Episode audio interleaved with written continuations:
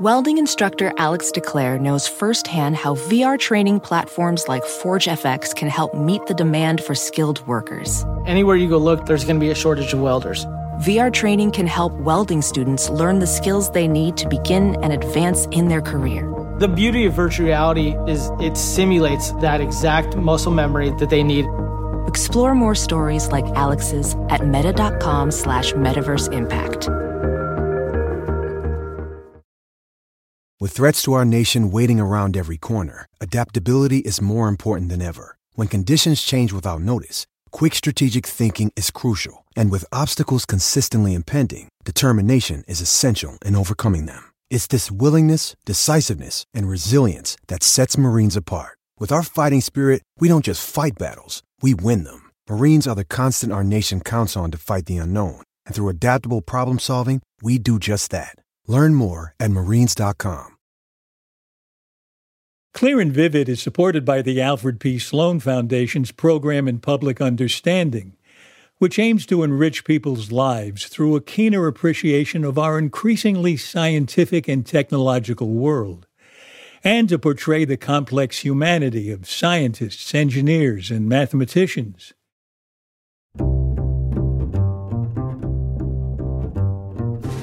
I'm Alan Alda, and this is Clear and Vivid conversations about connecting and communicating. Oh, I hope we learn some really fantastic things. And I hope the most fantastic is something we can't guess now. But the things we can predict ahead of time are things like we can measure what is in an atmosphere of an exoplanet around another star. So that's one pretty astounding thing. Another astounding thing is that we should be able to see the first galaxies that come together after the Big Bang, that we'll see back as far as it makes sense for astronomers to see anything. That's astronomer Marcia Rieke. She spent the last 20 years preparing for the moment next month when the camera she designed and whose construction she oversaw will be launched a million miles out into space. Her camera will be able to see things astronomers have never seen before, and it's a central part of the $10 billion James Webb Space Telescope, successor to the Hubble.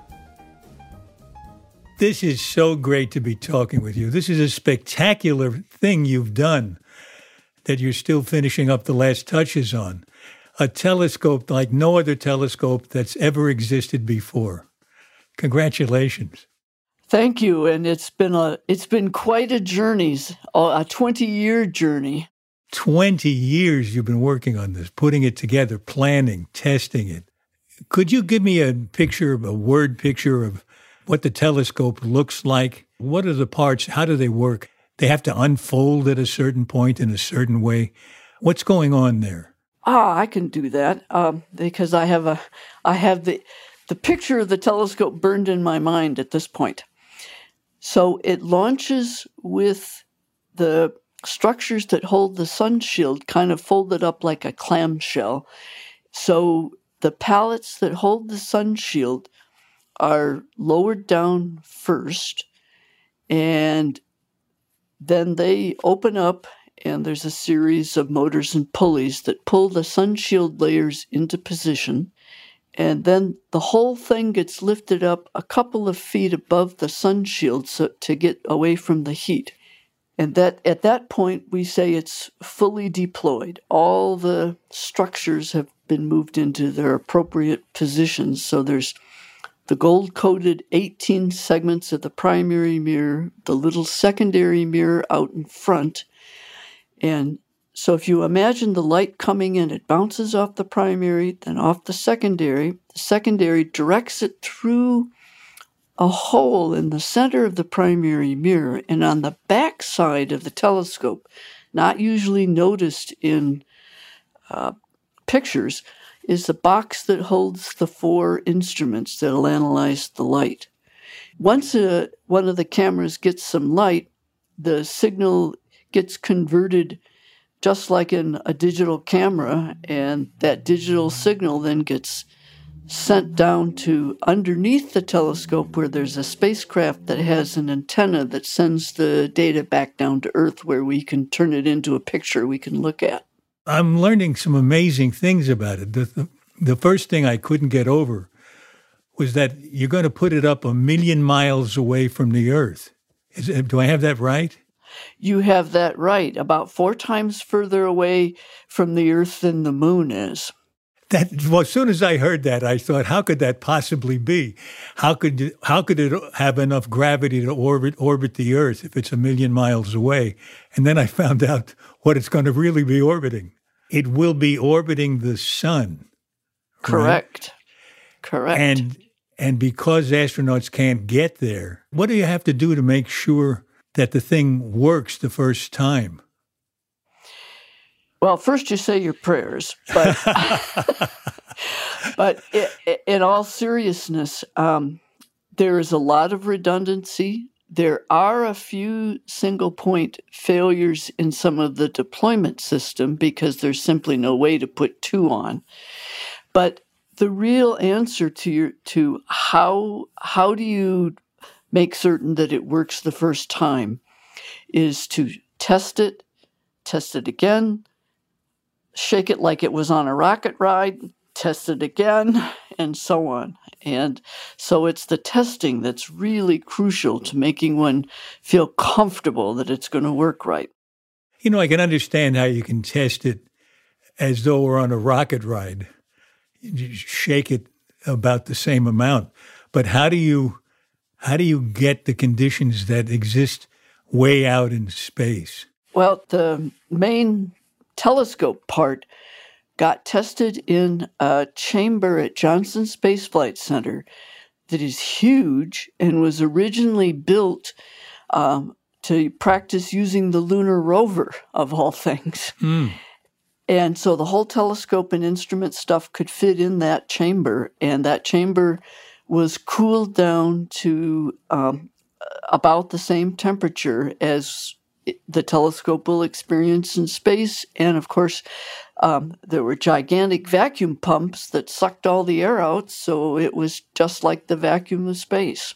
Hmm. Do I have it right that the the telescope is going to be between the Earth and the Sun? Um, no, it's actually on the opposite side of the Earth from the Sun, so that the Sun, the Earth, and the moon are all in the same direction from the telescope. So the sun shield blocks the heat from all three. And why do you need to block that heat? One of the key features of the Webb telescope is it's being so cold so that it can work at long wavelengths, much longer than the Hubble, and so it's detecting what some people might call heat radiation. I just call it long wavelength light. And if the telescope were to be warm, then it would be like trying to see a star during the daytime. It's very you, you just couldn't. The, oh, the you, other, your own your own heat blocks the view. Correct.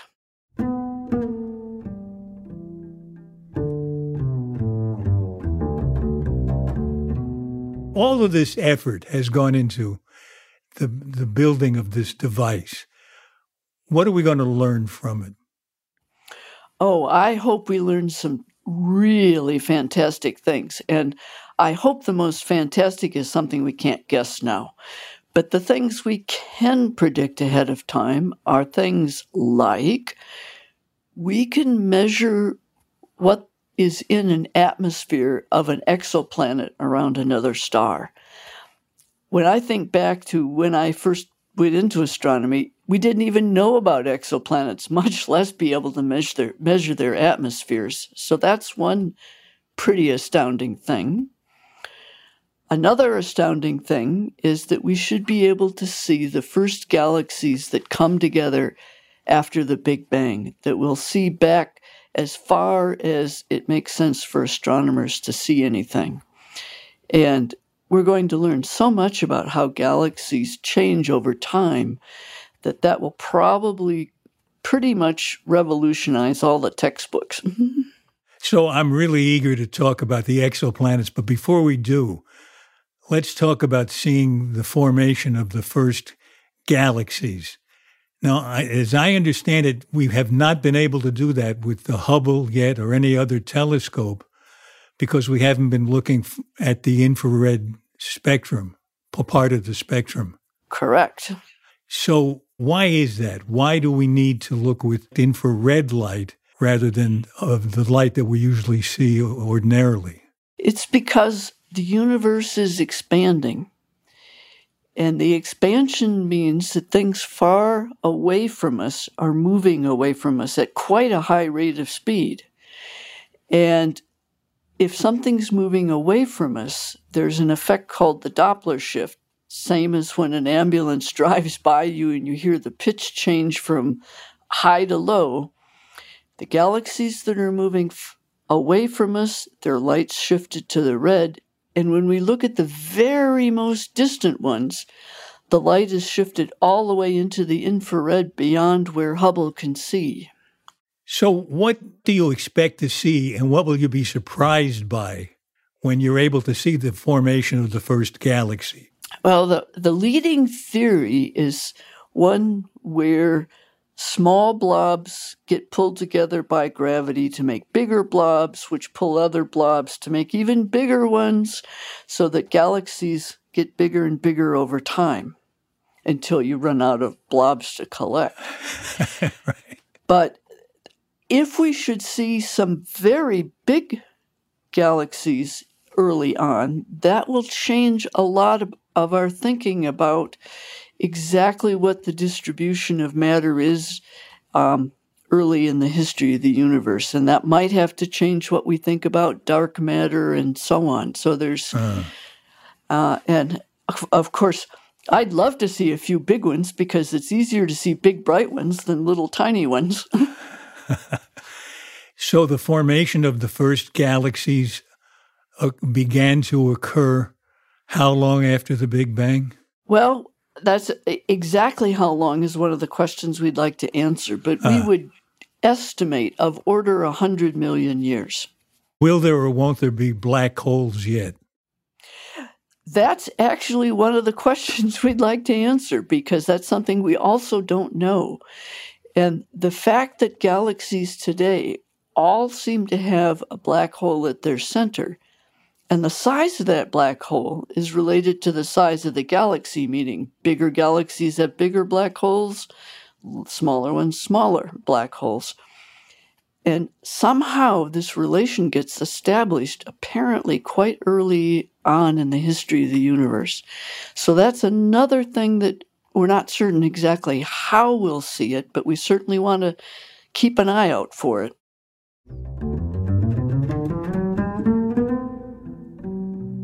Let me ask you about life on other planets, on these exoplanets. When you're looking for planets that might have life on them, you're not looking at the earliest galaxies. You're looking at our own galaxy, right? You're looking at stars in yes. our own galaxy.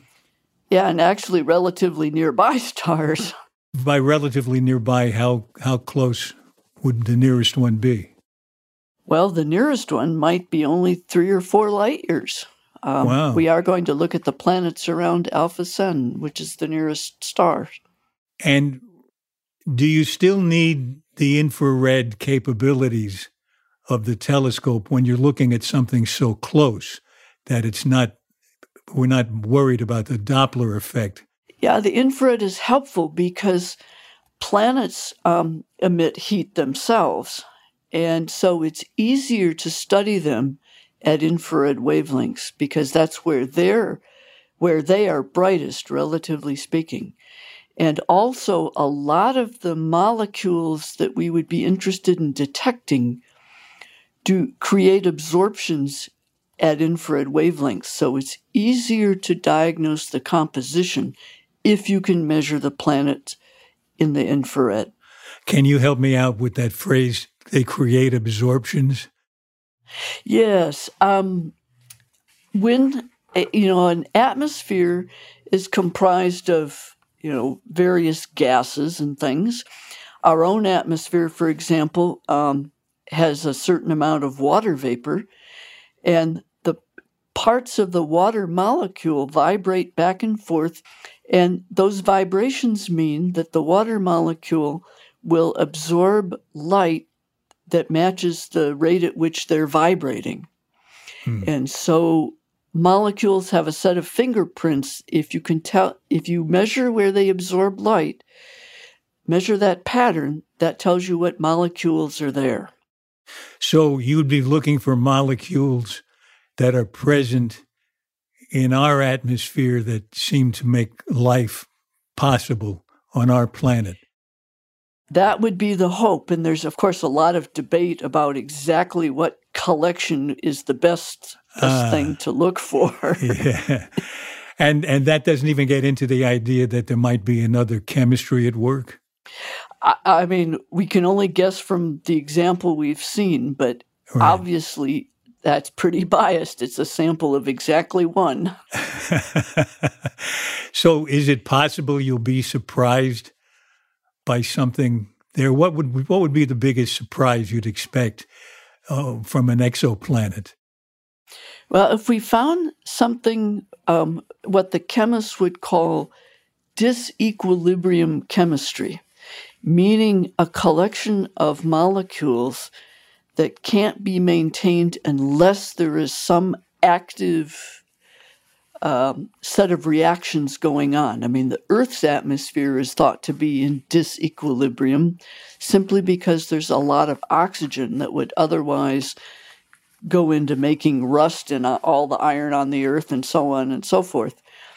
But if we saw a similar kind of chemical mixture, but made out of different elements, but something where there was a dominant molecule that that we don't we can't understand how it would be there unless there was some agent making it be there. That might really change our view of biology. What about the odds of finding life, of any kind of life on another planet, even if it's a one celled organism? What do you think the odds are? I think if you find um, a planet that you know has got reasonable conditions, and and I'm not going to define what I mean by reasonable other than not super hot or super cold, but I think the odds are probably really high, very high. It's just hard to prove that you can that you're detecting that. Mm-hmm. Will you be looking for planets that are at that Goldilocks distance from their sun, similar to our distance to, from our sun?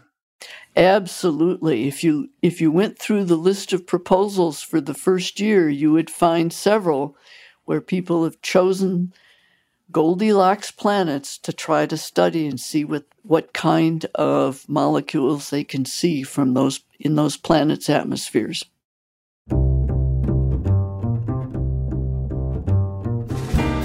When we come back from our break, Marcia Rieke tells me why the hugely complex Webb telescope built by NASA at a cost of some $10 billion, will be sent into space by a French rocket launched from the Atlantic coast of South America.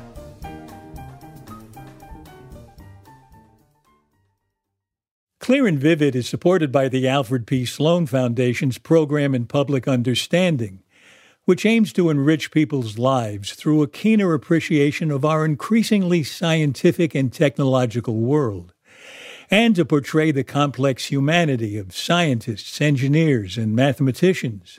The goal is to bridge the two cultures of science and the humanities by supporting an array of artistic works depicting science, including books, radio, television, film, theater, and new media. For more information, visit sloan.org or follow at Sloan Public on Twitter or Facebook. VR training platforms, like the one developed by Fundamental VR and Orbis International, are helping surgeons train over and over before operating on real patients. As you practice each skill, the muscle memory starts to develop. Learn more at meta.com slash metaverse impact. Everything's changing so fast these days, and that's a great thing. I mean, back in my day, we were lucky if we could get one video to load on our desktop computer. But now there's the Xfinity 10G network. That means the fastest internet, with faster speeds rolling out every day, and internet that can power a house full of devices at once with ultra low lag. So while one person streams a movie from their room, another can play video games in the basement, while another TikToks in the kitchen. It's the next generation 10G network, only from Xfinity. The future starts now. Restrictions apply, actual speeds vary and not guaranteed. Listening to your favorite podcast? That's smart. Earning your degree online from Southern New Hampshire University? That's really smart. With 24 7 access to coursework, no set class times, and dedicated student support, you can go to school when and where it works for you. Low online tuition means you can even do it for less. And dedicated student support means we'll be with you from day one to graduation and beyond. Join a community of learners just like you. Go to snhu.edu today to start your free application. This is clear and vivid, and now back to my conversation with Marcia Rieke. We recorded our talk in early October when the Webb telescope was still on its way to its launch site. You're only a few weeks away from the launch. What still needs to be done before the launch? The first thing is that after the boat that's currently carrying the telescope from Los Angeles to the launch site in Kourou, French Guiana, after it gets there, it will go to a building with a clean room, and a crew, including some of my team, are going to test it and make certain that everything is still working uh, in an electrical sense. Uh, make certain that nothing got broken on the tra- travels to the to the launch site. And then um, it has to get attached to the rocket itself. So there's quite a few steps in here. Uh, the fuel tanks have to be loaded up with the propellant, um, and everything has to get bolted onto the top of the rocket. Why is it in Los Angeles and why is it going to French Guiana? It was in Los Angeles because uh, just south of the Los Angeles airport is where Northrop Grumman has their main facility, and they were responsible for doing the last round of assembly of the of the telescope and spacecraft.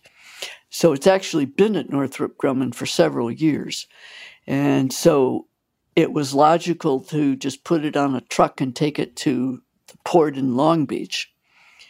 And then it was put on this boat. And the reason it's being launched from French Guiana is that this mission is actually a collaboration between NASA, the European Space Agency, and the Canadian Space Agency. And the biggest single contribution from the Europeans is the rocket. And the French rocket we're using, it's called Ariane 5, gets launched from a spaceport um, on the Atlantic coast of French Guiana. So you've been spending 20 years working on this telescope and you're putting it in the hands of a rocket that you have no control over. Does that, that get you at all nervous? Well, I've I've decided to adopt the philosophy that if I can't influence it, I'm going to have to accept it. And at least I know that a lot of people that I respect and trust have reviewed the plans and they look good. And if you look at reliability, this particular French rocket is the most reliable big rocket that's in existence right now. So, you know, rocket launches are always scary because it's a rocket's a controlled explosion. But the way I look at it, um, I don't have any way to influence it. It looks like a good plan to me, and I'll cross my fingers. Mm. How about along the way since since 20 years ago until now? Have have there been any moments where you thought, "Oh, this this is this is not going to work"? Um, I I always thought that we'd figure things out, but there were a few times when um, it was pretty easy to get frustrated. My particular instrument has a, a bench that all the lenses and detectors and things are attached to, and the bench is made of beryllium. And when it was being machined in Alabama, uh, a machinist pressed the wrong button and drilled a big hole through it, and the beryllium broke, and we had to start all over. And, uh, you know, that wasn't like a mysterious problem, it was just a mistake. But, you know, when you're trying to get stuff done, a couple million dollar mistakes are not very pleasant. No, I, I can understand the frustration. What about once it gets up there where you where you want it to be? How long will it be before you start getting data that you can examine? Well, my uh, camera itself will be turned on 35 days after launch because it helps align the telescope. And so shortly after it's turned on, we'll we'll start getting some star images that that won't be scientifically useful, but will help us line the telescope up because the telescope comes with 18 mirror segments that have to be aligned to simulate a single smooth mirror. And it will probably be about four or five months after launch before we start getting something that would interest a scientist. And it'll be six months after launch before we go into regular science operations.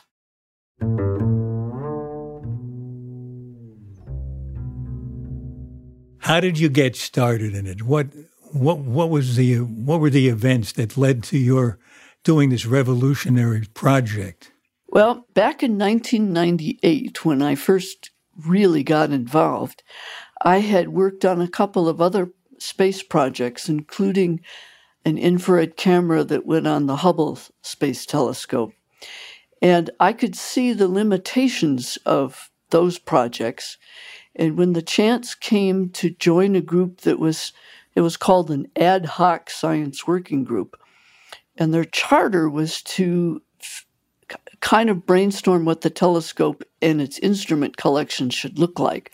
I had some very specific ideas of things I wanted to see this mission do. And so it was based on the limitations of a couple of other missions I'd worked on that didn't quite do all that would excite me.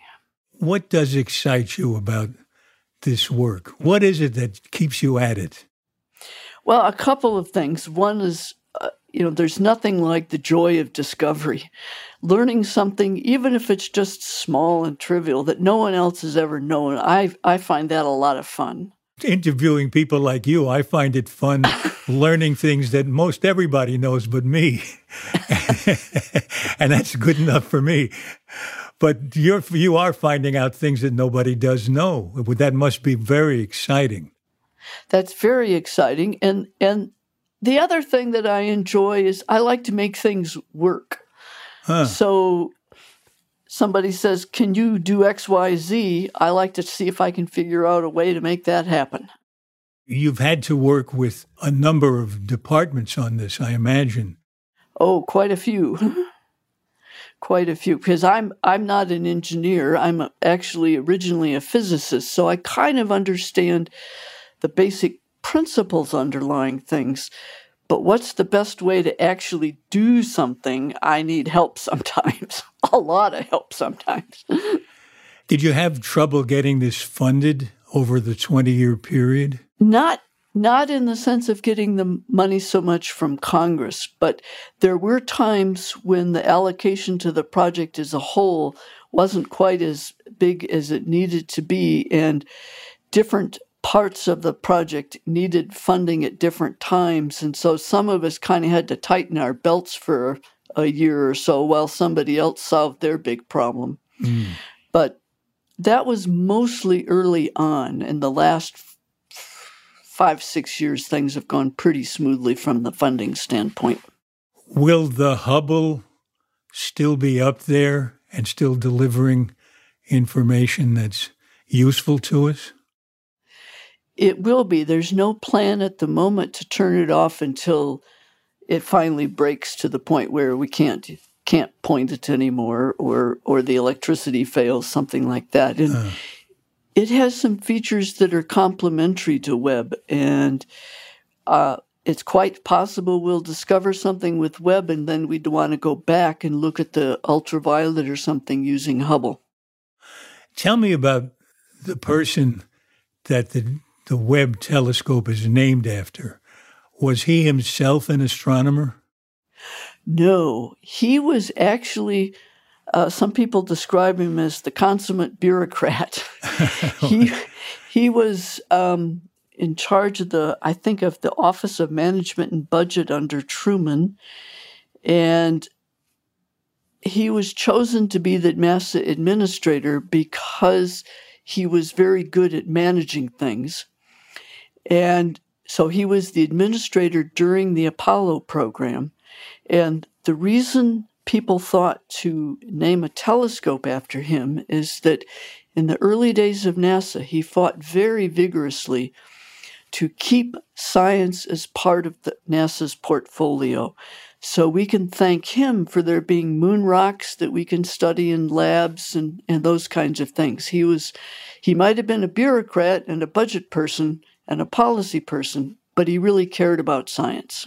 Although not a scientist himself. That's very interesting. So the experiments that are done when rockets go up uh, wouldn't wouldn't be done. What what would have been the point just to see if we could get up there? I'm yeah, probably the point to get up there. Um, the Defense Department had various uses, spy uh-huh. satellites, uh, those kinds of things. Yeah. Where do you think it's going to go after this? Ah, that's a tricky question because Webb is sufficiently expensive and complicated that although astronomers have ideas of bigger and more complicated things, I think it, it may be hard to generate something more complicated than this for a while. We'll need to figure out some more management tools and whatnot. The other thing is that there's there's some other aging spacecraft that work in different regimes. There's an X-ray telescope called Chandra that was launched um, not long after Hubble, and we really could use a, f- a fresh version of that, and that could be quite improved over what Chandra can do. What does Chandra so, do? What, what, what's its mission? Its mission is to s- study um, the sky at X ray wavelengths. So it's very good at studying um, black holes, for example. Anything that's extremely hot in the universe is its its role in life. And uh, right now, we we don't have a replacement on the books for it.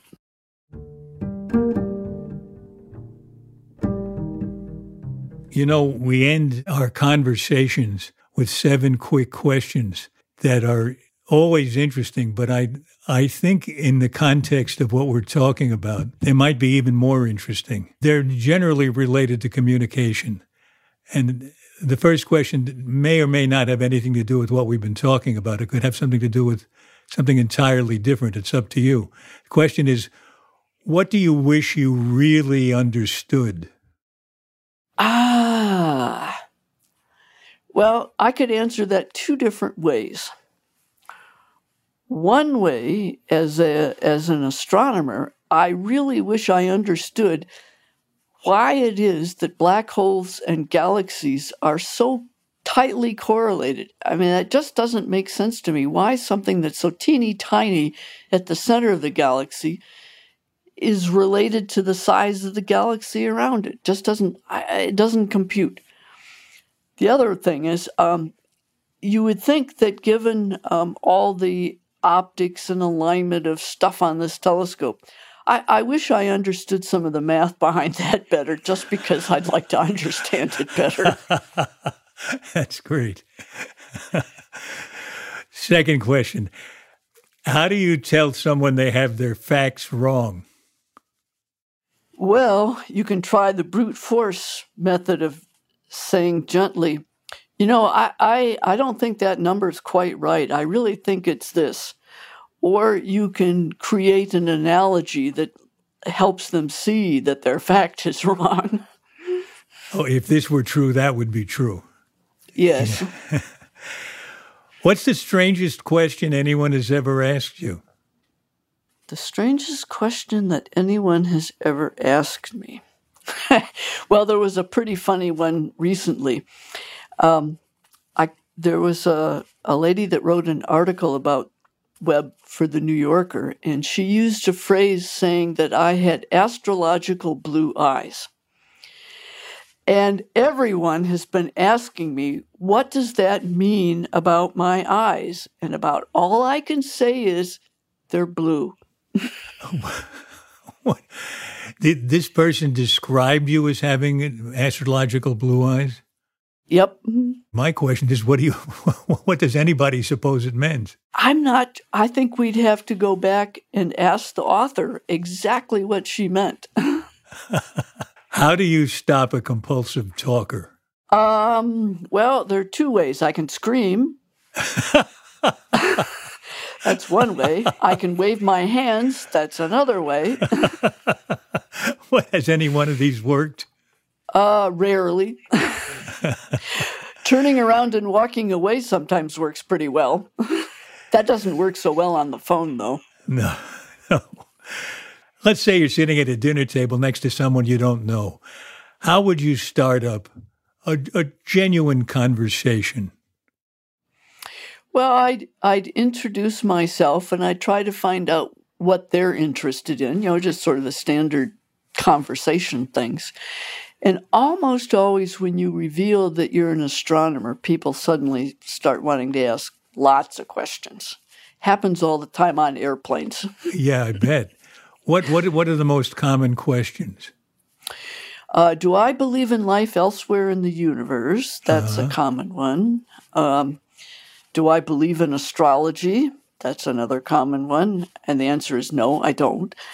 And another, occasionally you run across someone who knows a bit and they ask, well, want to ask about things like, well, what made the Big Bang happen? Or are there other universes? And questions like that that are a bit more penetrating. Right. What gives you confidence? Knowing that the people I'm working with on this project and my team, the whole team, not just my local camera team, but everyone on the project is really, really, really, really good and really, really, really dedicated. It's a fantastic group of people to be working with, and that gives me a lot of confidence. Last question What book changed your life? Book changed my life. Um, I'll have to remember the title, but I read some science fiction books when I was a kid. And one of those, probably a book by Robert Heinlein, got me hooked on wanting to go elsewhere in the universe. It's interesting. His name comes up often in answer to this question. It's so interesting that science fiction has inspired science reality. Yep, certainly did for me. Fascinating. Thanks so much, Marcia. You're welcome.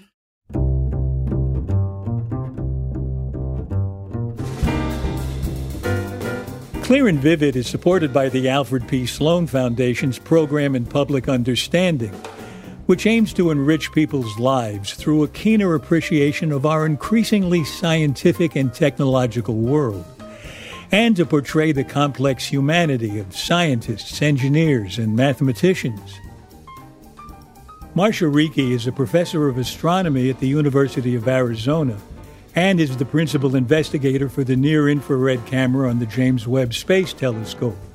The telescope itself has now arrived safely in Kourou, French Guiana. It's sitting in a clean room ready to be attached to the Ariane 5 rocket.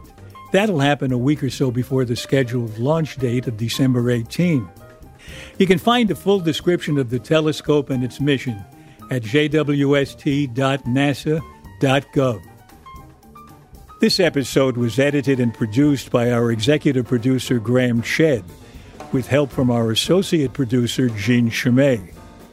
Our sound engineer is Erica Huang, and our publicist is Sarah Hill.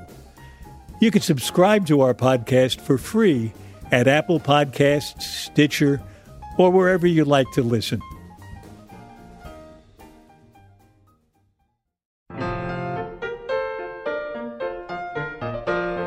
Next in our series of conversations, I talk with Holland Taylor, an actor who late in her busy career set out to bring to life on the stage a woman she hugely admired, the late Texas Governor Ann Richards.